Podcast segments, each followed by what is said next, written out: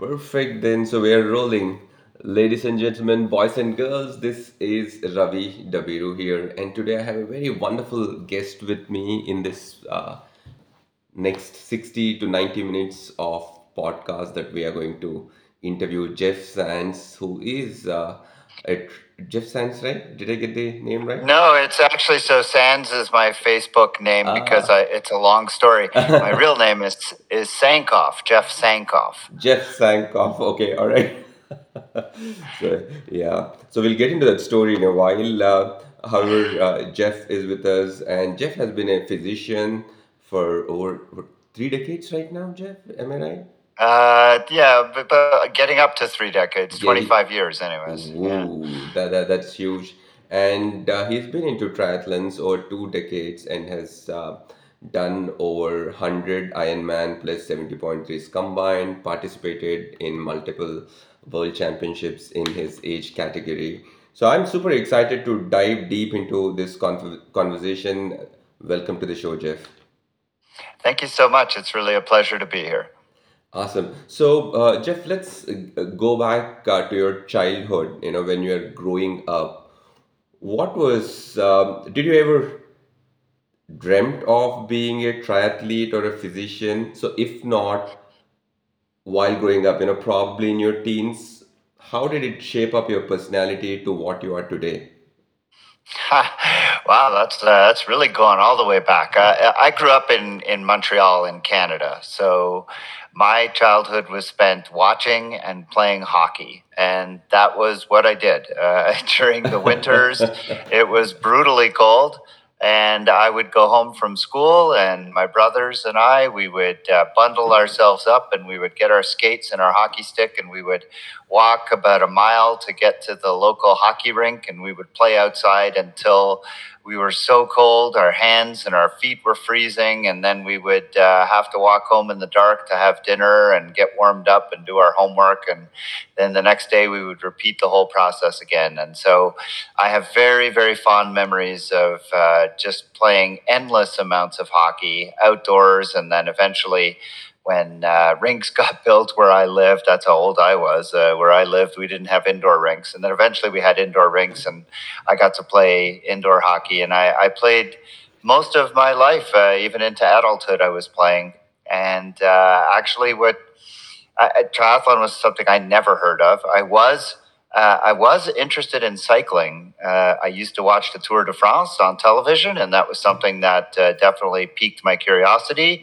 I used to ride a you know a nothing special bike, but uh, I used to I could I could remember imagining that I was riding in the Alps and pretending I was a, a professional cyclist, but I never rode in any uh, meaningful way, and I was certainly never a runner, and I never really swam. So triathlon was not something I had ever heard of. It wasn't something I I ever thought about, and it was only after I had moved uh, to Denver, Colorado. Actually, that's not true. I was still in Montreal. It was just before I moved to Denver, Colorado. I was finishing up my medical training. I was uh, in my mid 30s and I was uh, very much out of shape, very much overweight. And I realized that uh, I was going to finish my training and have a lot of free time. And I kind of had one of those moments where it was get busy living or get busy dying. Oh, And uh, somebody, I, I realized I have a family history of heart disease, and uh, I, I, you know, I didn't. I was on a trajectory that if I continued being sedentary and not eating well, and it wasn't going to end well for me. So I made a decision that I was going to try and get in shape, and over the course of the next few months, I did. I started to lose weight. I started to get in shape. And then a, a work colleague of mine asked me, she noticed, and she said, What are you doing to get in shape? And she said, You know, you, you might be interested in, in trying a triathlon. And I, I, I scoffed at that because I said, Oh, uh, the only triathlon I had heard of at that point was uh, Ironman in Hawaii because that was something that was broadcast on TV once a month and or once a year, and I was like, oh gosh, no, I have no interest in doing that kind of craziness. And she, uh, over the next little while, explained to me, no, no, triathlon is much more than just the Ironman. And she sort of explained how there are different distances and all of these other things. And I said, well, it all sounds great, except I honestly do not know how to swim. And uh, she said, well, you can learn how to swim. well, over the course of a little while, she got me very interested and excited about the whole prospect. And I, I went home to my wife, who had not been at this conversation, and I, I said to her, you know, I, I'm thinking about doing a triathlon. And, and her response was to just laugh. Uh, she just laughed at me because, uh, you know, in her defense, the idea was outrageous and pretty hilarious. And so I just said, well, if that's your response, then, you know, I'm no longer thinking about this. I'm going to do this. And so I went out and I hired somebody to teach me how to swim. And I spent the next year just dedicated to one purpose learning how to swim, figuring out how to ride a bike and run, and be able to do a triathlon. And that was over 20 years ago, and I've never looked back. Wow, that, that that that's so exciting, right from you know skating in the ice cold weather of Montreal to coming back, realizing after your med school that you would want to get back into shape and taking triathlon as the chosen path is, is, quite something, isn't it? So looking back at all those years, uh, um, do you think it was the right decision?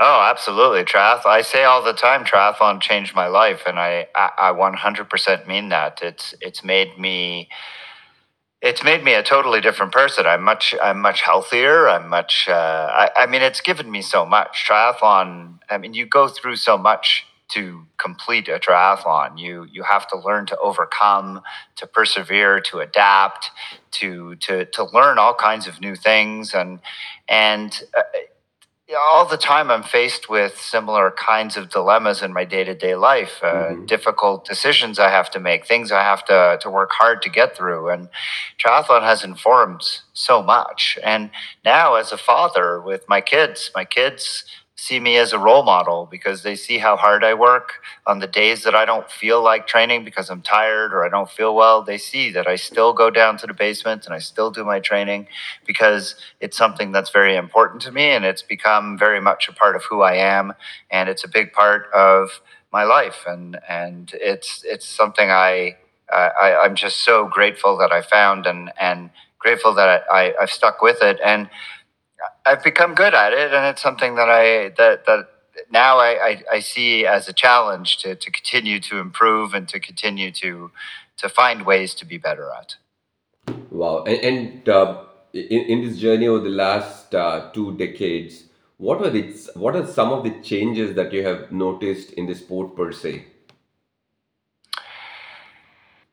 Well, there's been a lot of changes. Uh, I, I would say some good, some not so good. I'd say the biggest change for me, the biggest thing that, that I see is the dominance of the World Triathlon Corporation, Ironman, Mm-hmm. and how that has displaced other race types and other race organizations. And some of that is good. Uh, there's no question uh, when you sign up for a WTC or an Ironman branded event, you know what you're getting. You, you know that you're going to get a very high quality event that is very well organized, that is put together exceptionally well, that is going to deliver an excellent product. And, and when you go to one of these events, I always know that I'm going to have a, a really well designed course, that I'm going to feel safe and secure pretty much all the time, and that I, I'm going to have a, a very good time, you know, challenging myself to, to compete through this. And that's great. The downside to that is triathlon has become very much for a lot of people uh, you know, they they feel like the only thing about triathlon is they have to do an Ironman, and I don't mean a seventy point three. I mean a full Ironman, and they go out and they they I, I you know I coach now, and I get a lot of athletes that come to me and they've never done a triathlon before, and and they want immediately that I'm I I have this on my bucket list. I want to do an Ironman. And they just want to sign up for that Ironman, train for six months to a year, do the Ironman, and then they're done And I think that's really unfortunate because in, you know, when I came into the sport, the reason I think I've had so much longevity in the sport is because there was so much more opportunity to do sprints and Olympic distance and all kinds of different things. We're, we're starting to see a little bit of a resurgence of that now. Right. Uh, I see a lot more locally. There's gravel triathlons, there's aqua bikes, there, there are some more events that are coming out, but it's not nearly as much as it once was. Uh, the other thing that I've seen is just the cost of entry. Uh, the co- and I don't mean just uh, although the cost to sign up for a race has become a lot higher, but it's also just the cost of participation. Uh, it, it just it, it used to be you could just show up on any kind of bike. Uh, you could rent a cheap wetsuit or, or buy a cheap wetsuit. You didn't need to, to lay out a whole bunch of money. And unfortunately, now the barrier uh, for entry is, is very prohibitive. And triathlon is shutting out a lot of people of lower income, of middle income, because it, just becomes so prohibitively expensive to participate. And I, I see that as not really a good thing because it, it makes the sport more exclusive. And I, I believe that the way for this sport to thrive is if it's more inclusive. Wow, absolutely right. So I, I guess that's one of the concerns that um, um, you know I was talking to a couple of my friends the other day in terms of how expensive has it become, and uh, uh, yeah, the larger the community which thrives on something like endurance, putting all the three disciplines together, I guess the the domino effect of uh, of that it's just beautiful. Um, in, in- I mean, you have been in the sport for 20 years, and and I understand uh, the kind of uh, um, you know they, they must have been definitely hard days where you realize okay today i'm not going to uh, go for my train training or participate in an event. But by the sheer volume of doing such things for an extended period of time is going to have a huge humongous impact on the community and, and that's one thing uh, for sure if if they if the barriers come down uh, it's going to be beautiful Yeah, I think that running events are a great example of how they speak to a large community. So we have here in North America, there's there's something going on almost every weekend. 5Ks, 10Ks, half marathons, full marathons. And the reason for that is because they don't cost very much to put on and they don't cost very much for individuals to participate in because you don't need a whole lot of equipment. right But once you start stepping up to triathlon, I've always said that completing a triathlon just feels so much more rewarding than completing any kind of running event because uh, putting together those three disciplines just gives you this sense of reward that's just so much greater than just completing any kind of distance on a run. And the issue is is that not everybody is going to go and do a triathlon because number one the swim the swim is is something that puts off a lot of people and scares a lot of people but also just again because the the cost of entry. And i, I don't have a real solution for that. Uh, I, I don't have a way of making bicycles less expensive uh, or more accessible but uh, it's just a it's a reality of our sport and i, I hope that uh, it will it will become less of a barrier in the future. Awesome, awesome. Yeah, um, as, as technology progresses, hopefully let, let, let's see if there's some breakthrough coming in and it becoming more accessible. Probably 10 years down the line when we catch up, it must have been. You never know how technology uh, can go which way. Now, uh, Coach, coming back to, uh, uh, you know, uh, in India uh, particularly, you know, triathlon has just taken off. It's it's probably one of the newest countries on the block where uh, you know triathlon as a as a sport has taken off, and uh, so in in a in a few months from now, I, I think exactly in about six seven weeks from now, we have uh, the Ironman 70.3 happening in Goa. So a lot of uh, our listeners are, you know, the first timers, majority of them are just into first or second race. Now, for first timers, for people who have never participated and are ready to do so right now, what are some of the uh, mistakes that people tend to do? And uh, what would you advise, you know, from from a, from a coach perspective? Uh, one of the biggest mistakes that I see n- newbies, which is what we call sort of first timers, uh, one one of the mistakes that I see newbies do in, when they get into the sport is they overspend. Okay. Uh, we, I, I just finished talking about how expensive it is to get into triathlon, and I, I, I I often encounter newer athletes that go out and try to buy the shiniest, best, most expensive stuff, believing that if it's because the you know the pros are riding this kind of bike i have to be riding this kind of bike or uh, oh i see i see fast people on these kinds of wheels therefore i have to have these kind of wheels. And what i try to emphasize to all of my athletes is it's very hard to buy speed and uh, really, the most important thing you can do is actually spend as much money and energy on making yourself better and as little as possible on your equipment, at least when you start. Because when you're first getting it, when you're getting it to your first race, you don't even know if you're going to like this sport. So there's no sense in going out and, sh- and Mm, spending all of this money on all of this fancy gear only to find out after your first race, oh wow, I really didn't enjoy that. Now I have to get rid of it all. I think the the one of the most important things I could convey to people is set yourself a, a, a realistic budget and and don't exceed it. Don't don't buy into the hype. And there is a lot of hype in the marketing of equipment for triathlon. That's number one.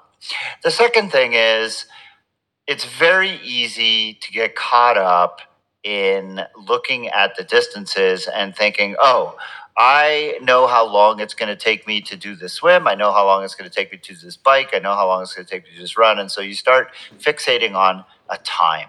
And you start thinking, oh, it's going to take me this much time to do this race. And I'm going to do this race in this much time.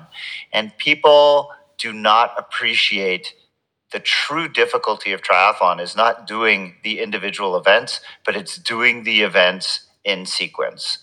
Uh, swimming is let's face it, swimming 1900 meters is of, in and of itself a bit of a challenge. But when you have to then finish swimming 1900 meters and uh, all of a sudden jump on a bike and swim 90 kilometers, uh, sorry, bike 90 kilometers, uh, that swim suddenly becomes a lot more difficult.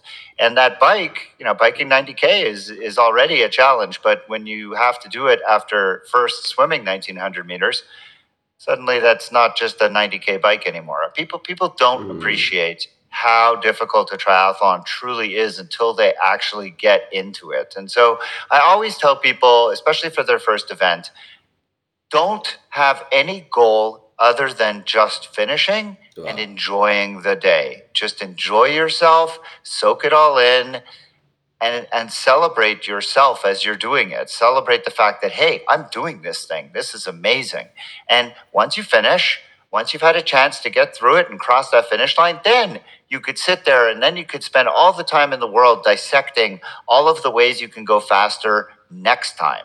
And next time you can do your best to go a little bit faster. But for that first time don't set expectations. Don't set time goals. Just enjoy the day. Wow, that, that- that's so powerful. I think uh, somehow we get caught into the numbers.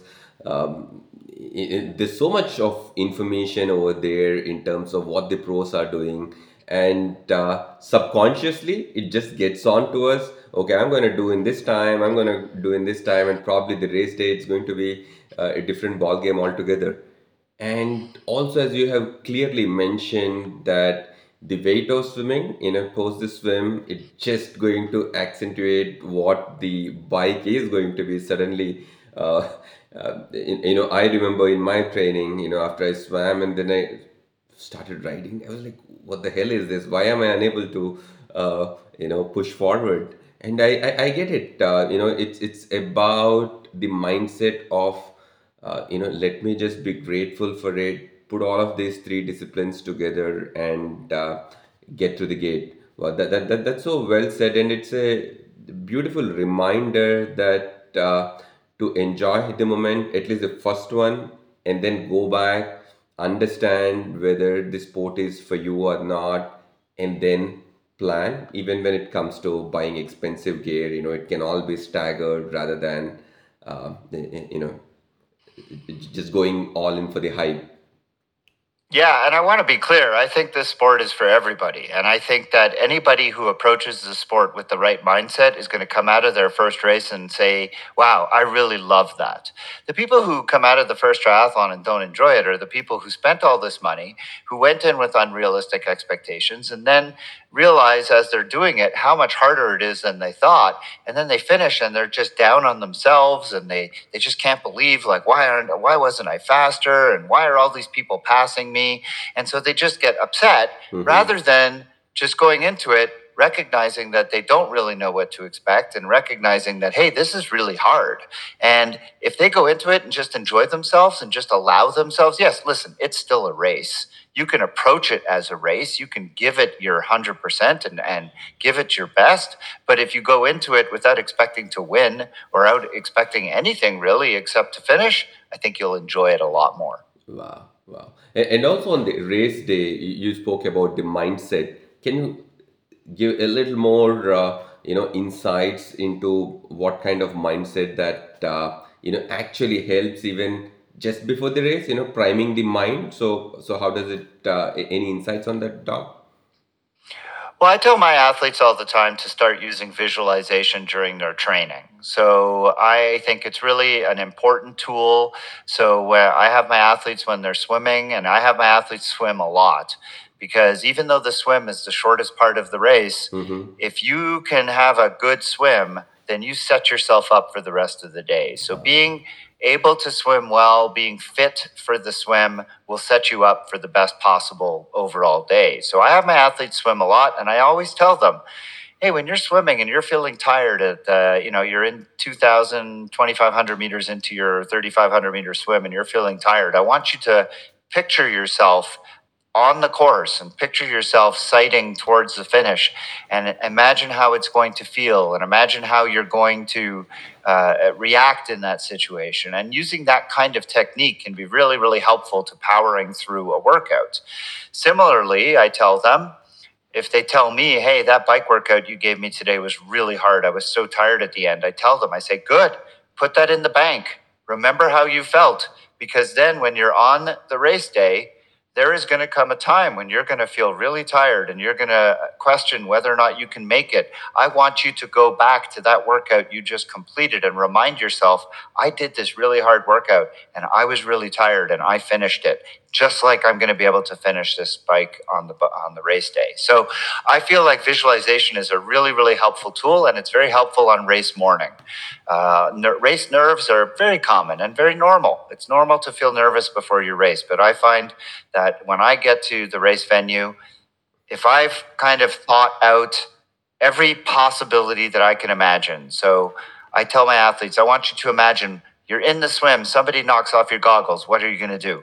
You're in the swim and you suddenly have a panic attack. What are you going to do? Uh, you're in the swim, you get stung by a jellyfish. What are you going to We, we run through all of these different scenarios Scenarios. so that, excuse me, so that they can anticipate how they're going to react. And so that way, when they get to the race morning, they've already considered all of these things and they don't, they have less to be worried about because they already have uh, a mindset that is prepared to adapt, is prepared to react.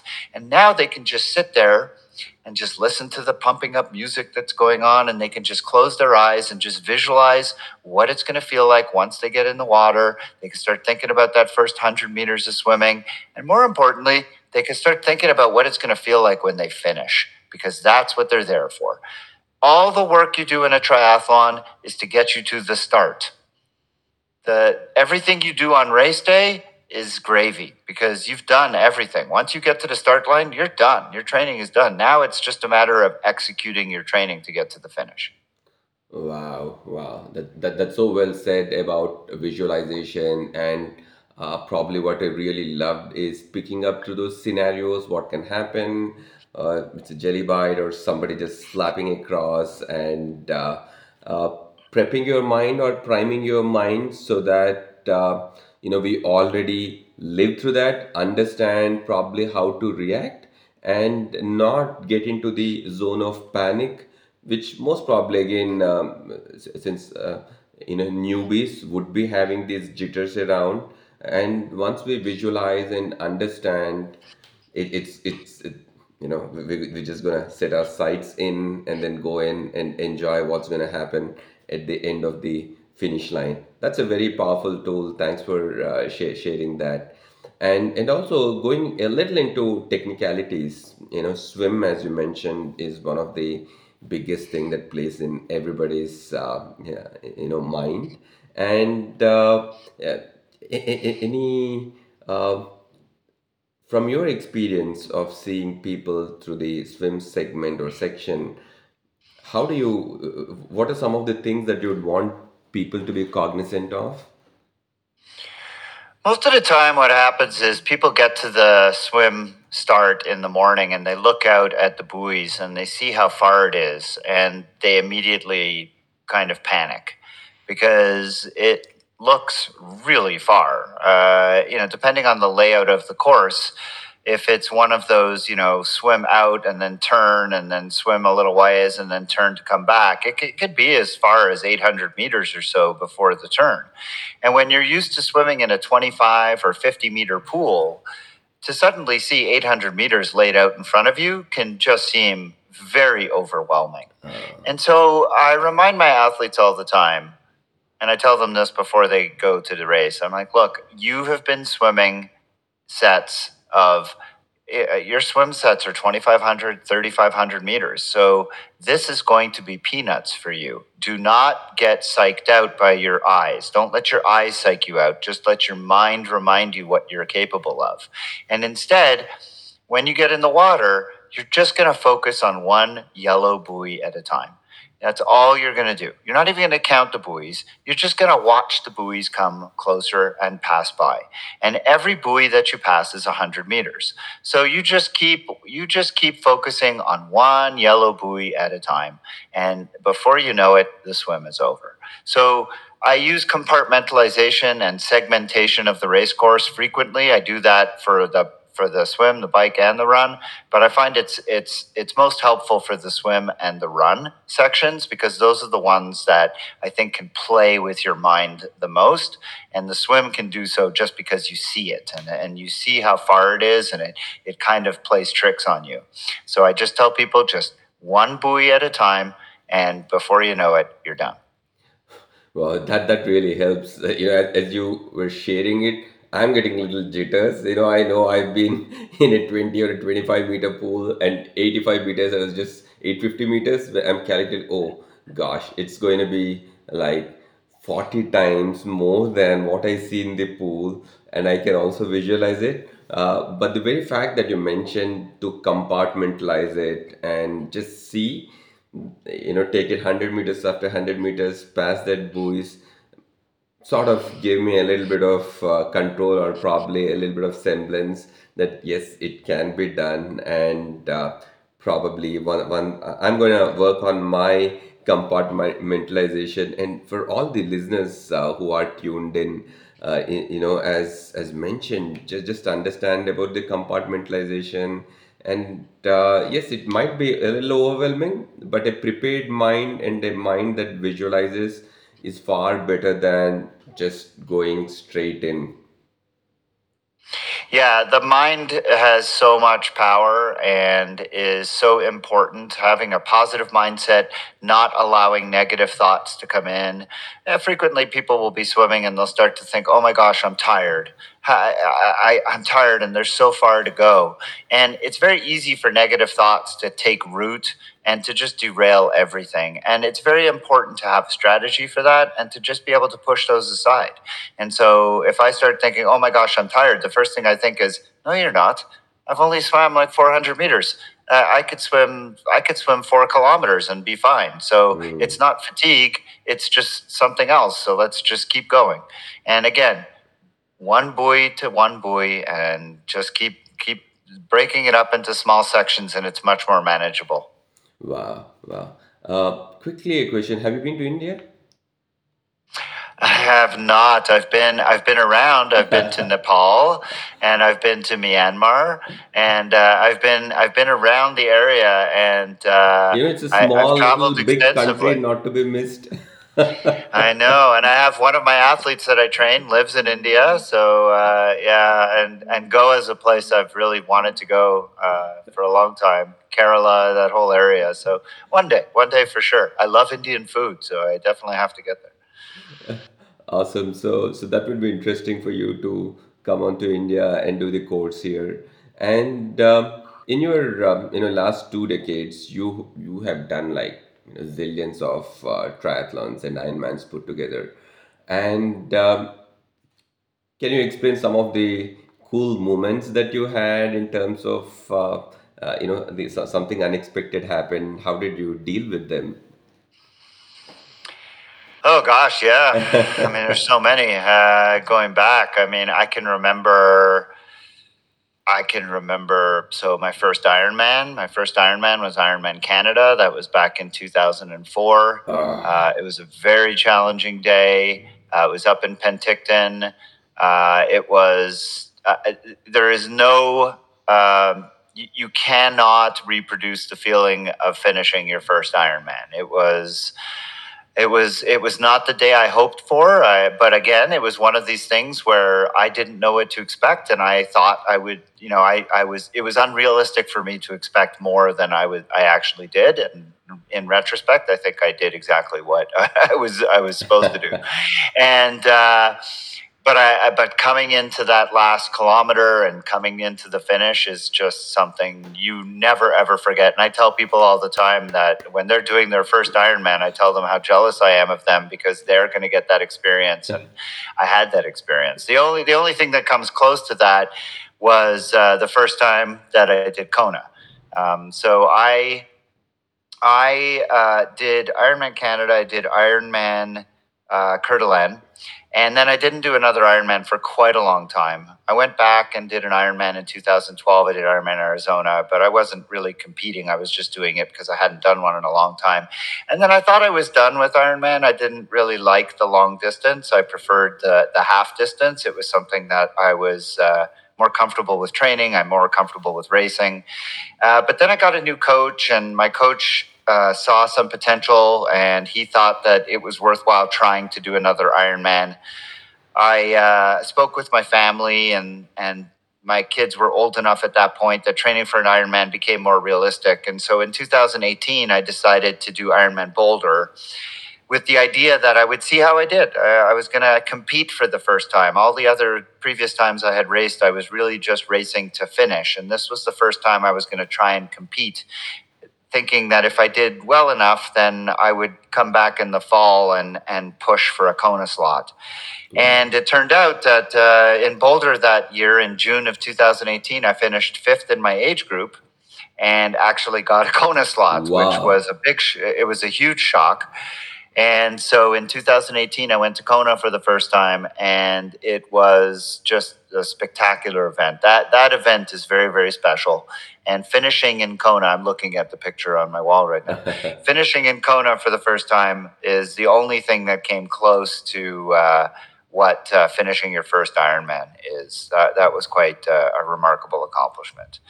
And um, I guess the other sort of things that I think about in terms of uh, my career doing this sport. Uh, I, I was a, a middle of the pack athlete for a long time. Uh, really, only in 2018 did I start to compete regularly for podium spots, and uh, even then, I was I was on the podium frequently, but never higher than you know third maybe. But then in 2022, last year, for the first time, I won my age group, and I won my age group uh, at three different races. Uh, I competed. I competed in Kona again, and and finished in the top fifteen percent. And then I fin- I did uh, the seventy point three World Championships a month later and finished fifteenth in my age group. So last year was really a highlight year for me, and uh, one that I will not soon forget. So your story is just beginning, isn't it? 20 It you're It just is. Yeah. Exactly. Exactly. So yeah, your your wall is going to be full of a lot of memories uh, are for sure going to happen and uh, so so so your journey through Kona, right? And uh, did you did you anticipate that happening or how did you so what did what was it that the coach saw and that you did not see in yourself Uh, I did not anticipate it happening. I honestly never thought that I would qualify. I uh, now now it's a lot easier to qualify. This as of this year, it's become a lot easier. So uh, when I was qualifying, there was like two or three slots per age group, so it was a uh-huh lot more difficult. Uh, and uh, I never thought that I would be able to. Um, and I, I, you know, partly just because I just wasn't training properly. I also I didn't have the time. Uh, I'm a full time physician. I, I, you know, I have three kids. Uh, I've been pretty busy, so it's been hard for me to dedicate the amount of time that I had. But I was working with this new coach. I'd been working with him for a year, and I don't know what he saw. I think he just felt like he saw the way I responded to the training. He saw how dedicated I was to my training. I was very consistent. I didn't miss workouts. And I think he just felt like I was the kind of person that if he gave uh, a, a large volume of training, that I would respond well to it and I would be, I would do it all and that I would have a chance. Um, I, I didn't believe it until it happened, and uh, I think that was partly that's that's an issue that I had to get over. I had to get out of my own way in order to succeed. Wow, so you had to get out of your own way. So yeah, we, we keep hearing that uh, you know the obstacle is the way, and sometime probably we are our own obstacle in this journey, and we need to get out.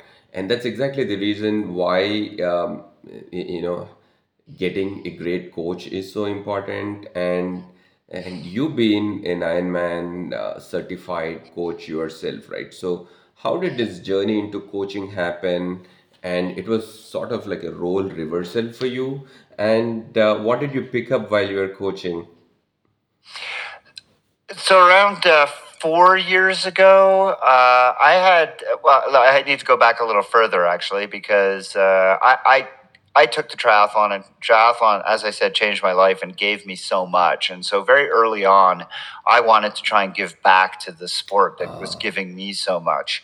And so I started working with uh, Triathlete and with Inside Triathlon magazine, which doesn't exist anymore, with Beginner Triathlete, which is a website, and I was uh, contributing as their medical edi- uh, medical writer, and so I was writing articles and uh, helping with answering questions that readers had, and I was uh, really enjoying being able to give back to athletes in that way and helping answer injury questions, questions about supplements, things like that.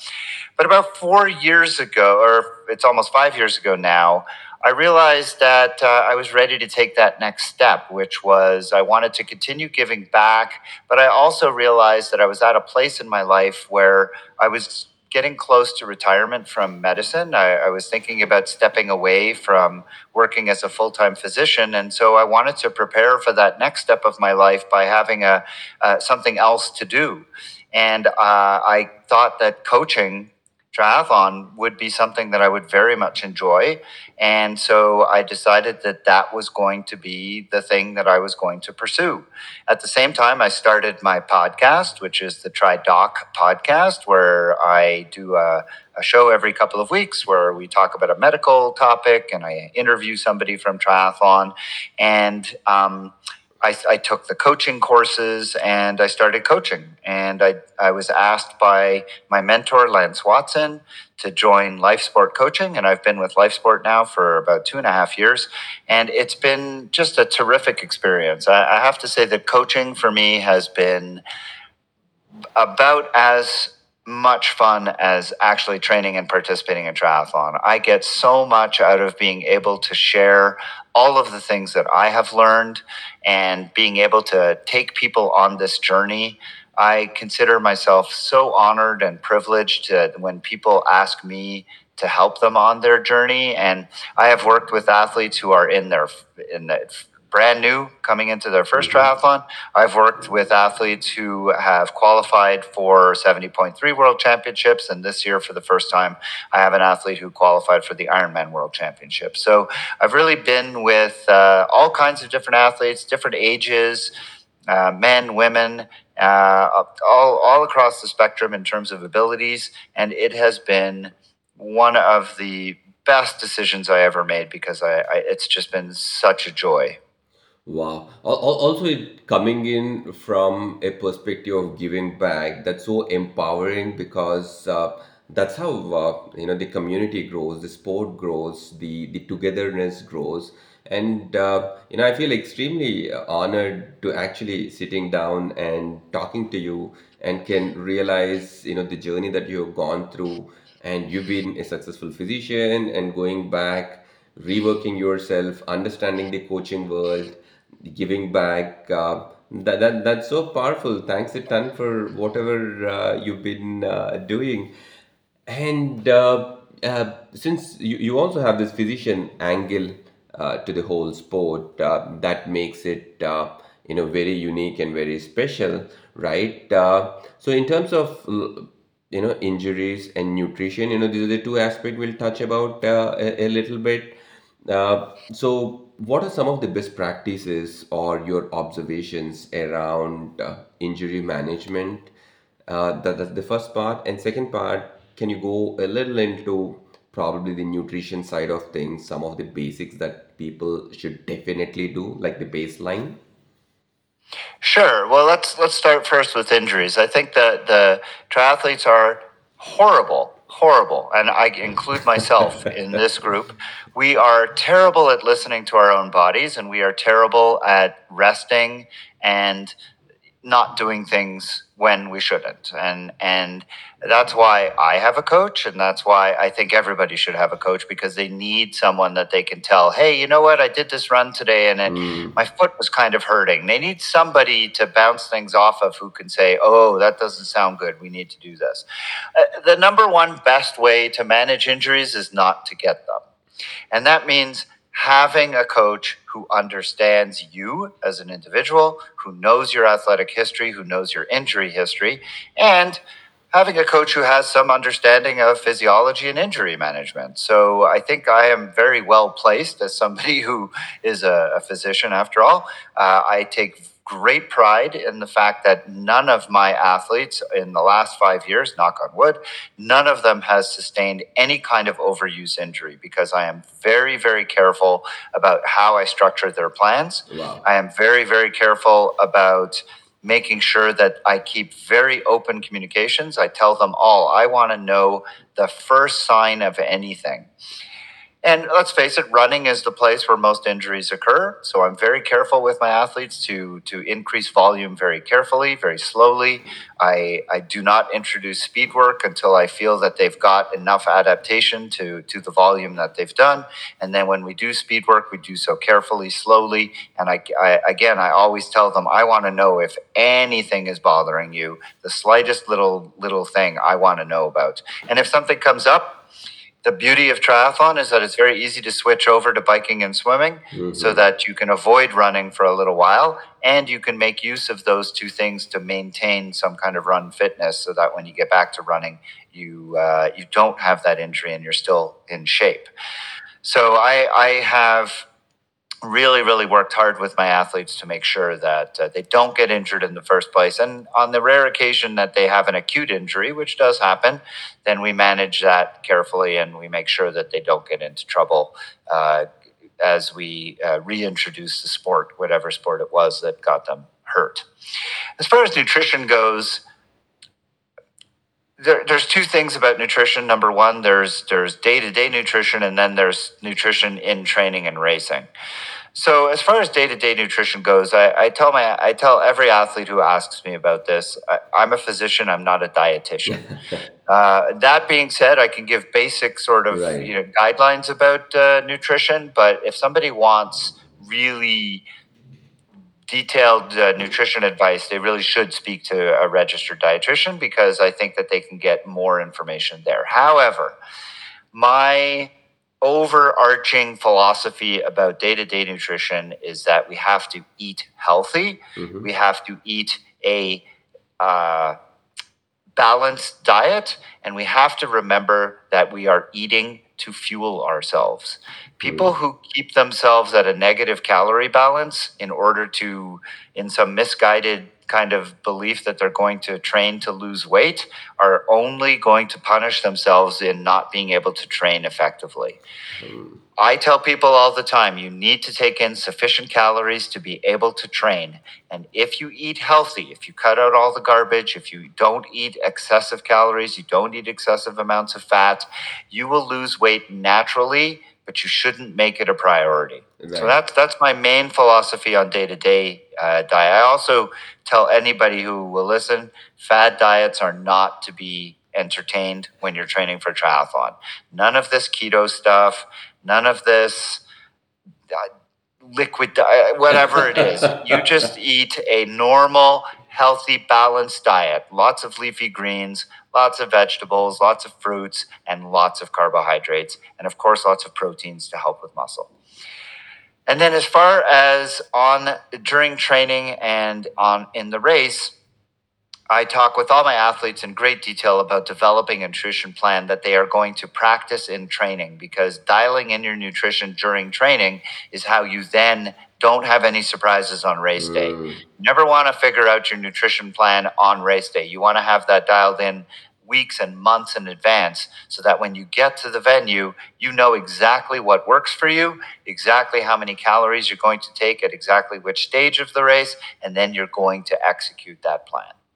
Wow, that that's so detailed. Uh, uh, you know, in the last uh, few minutes that you have, uh, you know, put together, and uh, you also spoke about the diets and a lot of fat around it, and something that um, you know, I, I was looking at your website where you have mentioned there's a lot of pseudoscience around the thing, and uh, yeah. So for all of those who are listening, um, you know, the the podcast is uh, uh, that that Jeff does is the TriDoc podcast. It's on Spotify. It's on all the possible um, you know platforms. There, there are more than hundred plus episodes that you can uh, definitely treasure trove of information.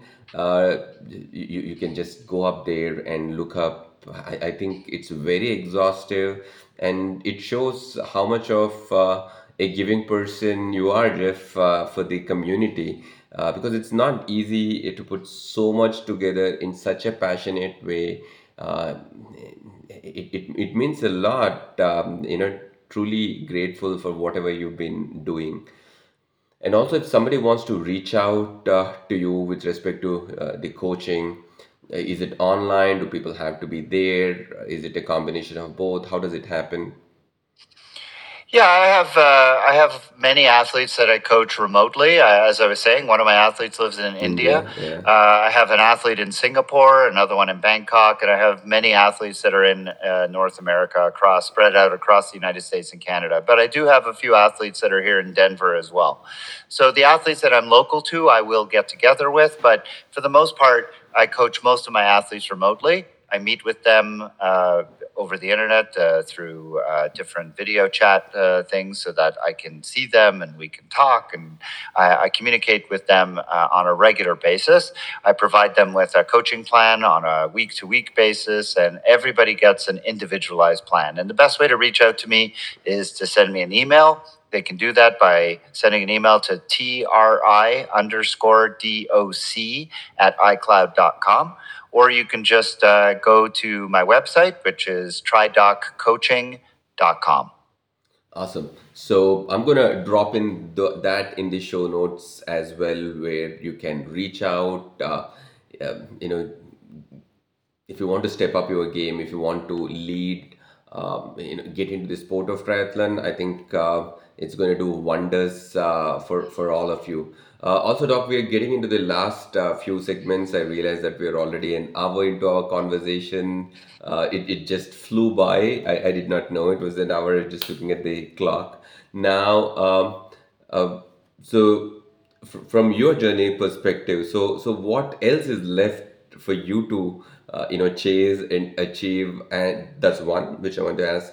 Number two is the power of endurance. You know, let's. Uh, I, really want you to go a little deep into how endurance, especially the endurance that's required uh, to compete or to race in a triathlon, helps with the overall wellness quotient or increase in productivity in life. So, what are those uh, you know benefits that uh, endurance brings in one's life?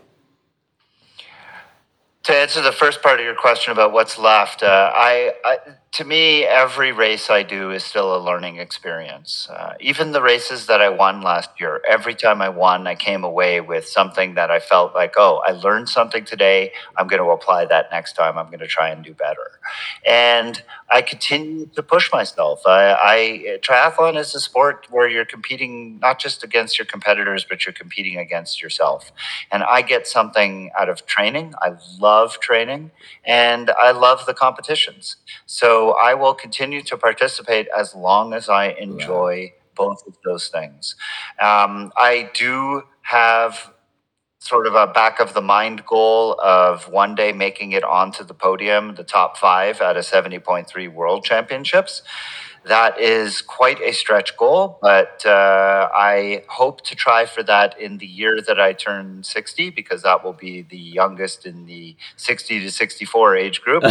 Right now, I'm in the middle of the 55 to 59, which is not a good place to be. So we'll see we'll see if uh, when I turn 60, if that's a time when I can really dedicate myself to trying to get into that top five of that uh, age group for the 70.3 World Championships. That would be that would be a real a real treat for me because I have some very fast friends who have been on that podium, and I'm I'm quite jealous.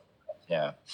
Uh, in terms of the second part of your question, the benefits of endurance overall, uh, there's no doubt in my mind that participating in endurance sport as I have has benefited my health dramatically. And I don't just mean my physical health, but I mean my mental health.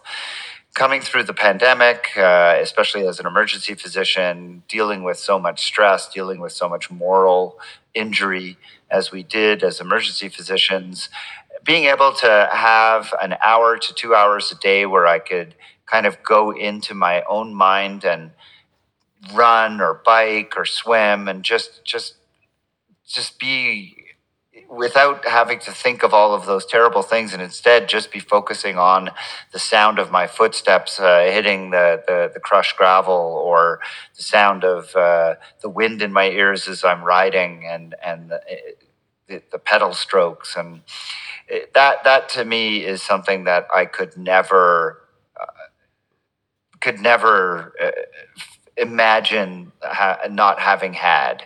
And that continues to be my solace and my source of refuge whenever I'm dealing with stress and whenever there's something going on and and and the high that I get the emotional high and the endorphin high that I get from endurance sport is something that's irreplaceable. So as long as I could continue doing this, I will do so because I just get so much enjoyment from it.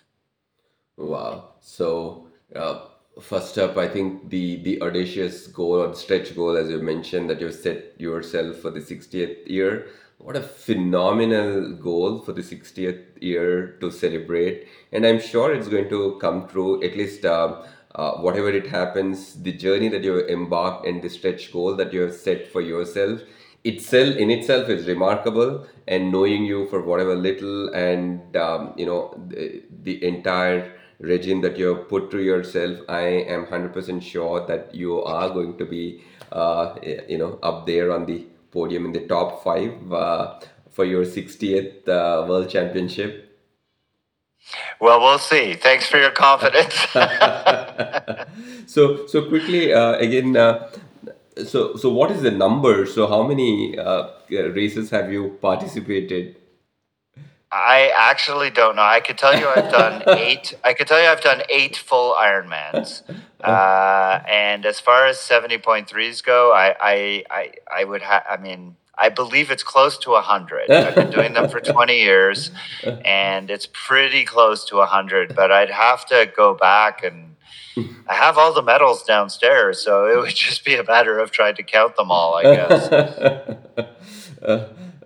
that yeah so my god so so, so that's uh, that's exactly how i felt uh, while conversing with you you know it, it was um, I have still so many questions to ask. I can go on and on and on. Um, I will definitely look forward to catching up uh, with you again. And probably, I think um, next year sometime um, I- I'm planning to visit uh, the States. And uh, um, if I'm lucky enough, uh, you know, I would uh, 100% would love to uh, meet you because Denver, Colorado is something that, that that's for sure that's there on my list of places to visit. Absolutely. If you're in Denver, you have to let me know, or if we cross paths at a at an event, you'll have to let me know. We'll definitely make it happen. 100% I'm gonna uh, do definitely on that. Uh, and uh, thank you so much uh, for coming in. And also, mm, you know, you've been an emergency physician, and thank you for your service that you have rendered um, all throughout. I know how tough it is for a physician.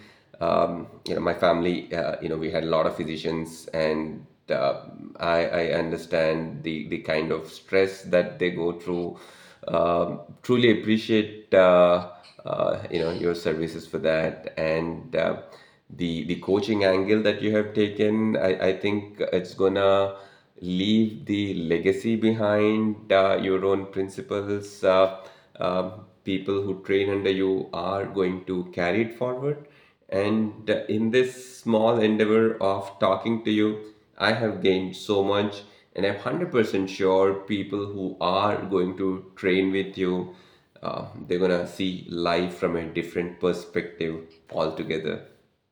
Well, it's very kind of you to say, and it's absolutely my pleasure. I, I'm really excited to hear that triathlon is taking off in the subcontinent. I think it's really wonderful, and I, I hope that we'll see more events. I, I think that uh, India has a huge, of course, population and could benefit from seeing more and more endurance sport. So it would be wonderful to see triathlon take root there.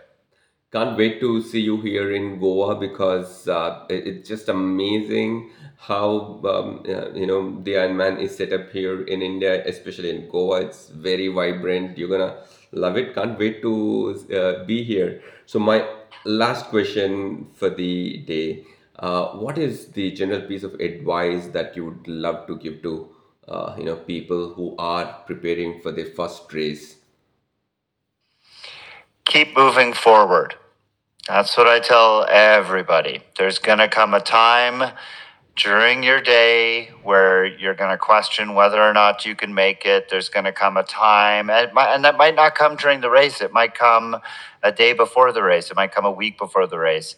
But whatever happens, just keep moving forward because the finish line is ahead of you. And if at any point you stop to look back, you're looking the wrong way. So just keep moving forward. That's it, folks. So keep moving forward, and the finish line, you're going to savor all the amazing things of how you feel, you know, all the dreams that you had, and the rigor that you have put through in finishing the cross line. It just those, you know, few yards away, and it's going to be wonderful. As um, you know, Jeff mentioned about the visualization. If you have missed it, jump back into the early segment of the show where we spoke about that the compartmentalization and uh, you know how to manage your body the you know to reduce risk overuse and the importance of coaching in itself. And uh, as mentioned earlier in the show notes there would be somewhere i'm going to drop in the links where you can reach out directly to jeff and uh, embark your own uh, journey so, thank you once again, Jeff. It has been an absolute pleasure and honor catching up with you. Pleasure's all mine, Ravi. Good luck to you. Thank you so much. Thanks uh, so much, uh, Jeff. It has been an absolute honor. That was great. That was a great conversation. I really enjoyed it. Thank you. I'll watch. Uh, I'll watch the feed to see when it comes out. Yes, I'm gonna uh, put it up very soon, and I'm gonna let you know. Okay. Take care, Ravi. Thank you so much. Uh, have a, okay. uh, an amazing evening, and regards to your family. Thank you so much. Take care now. Bye bye.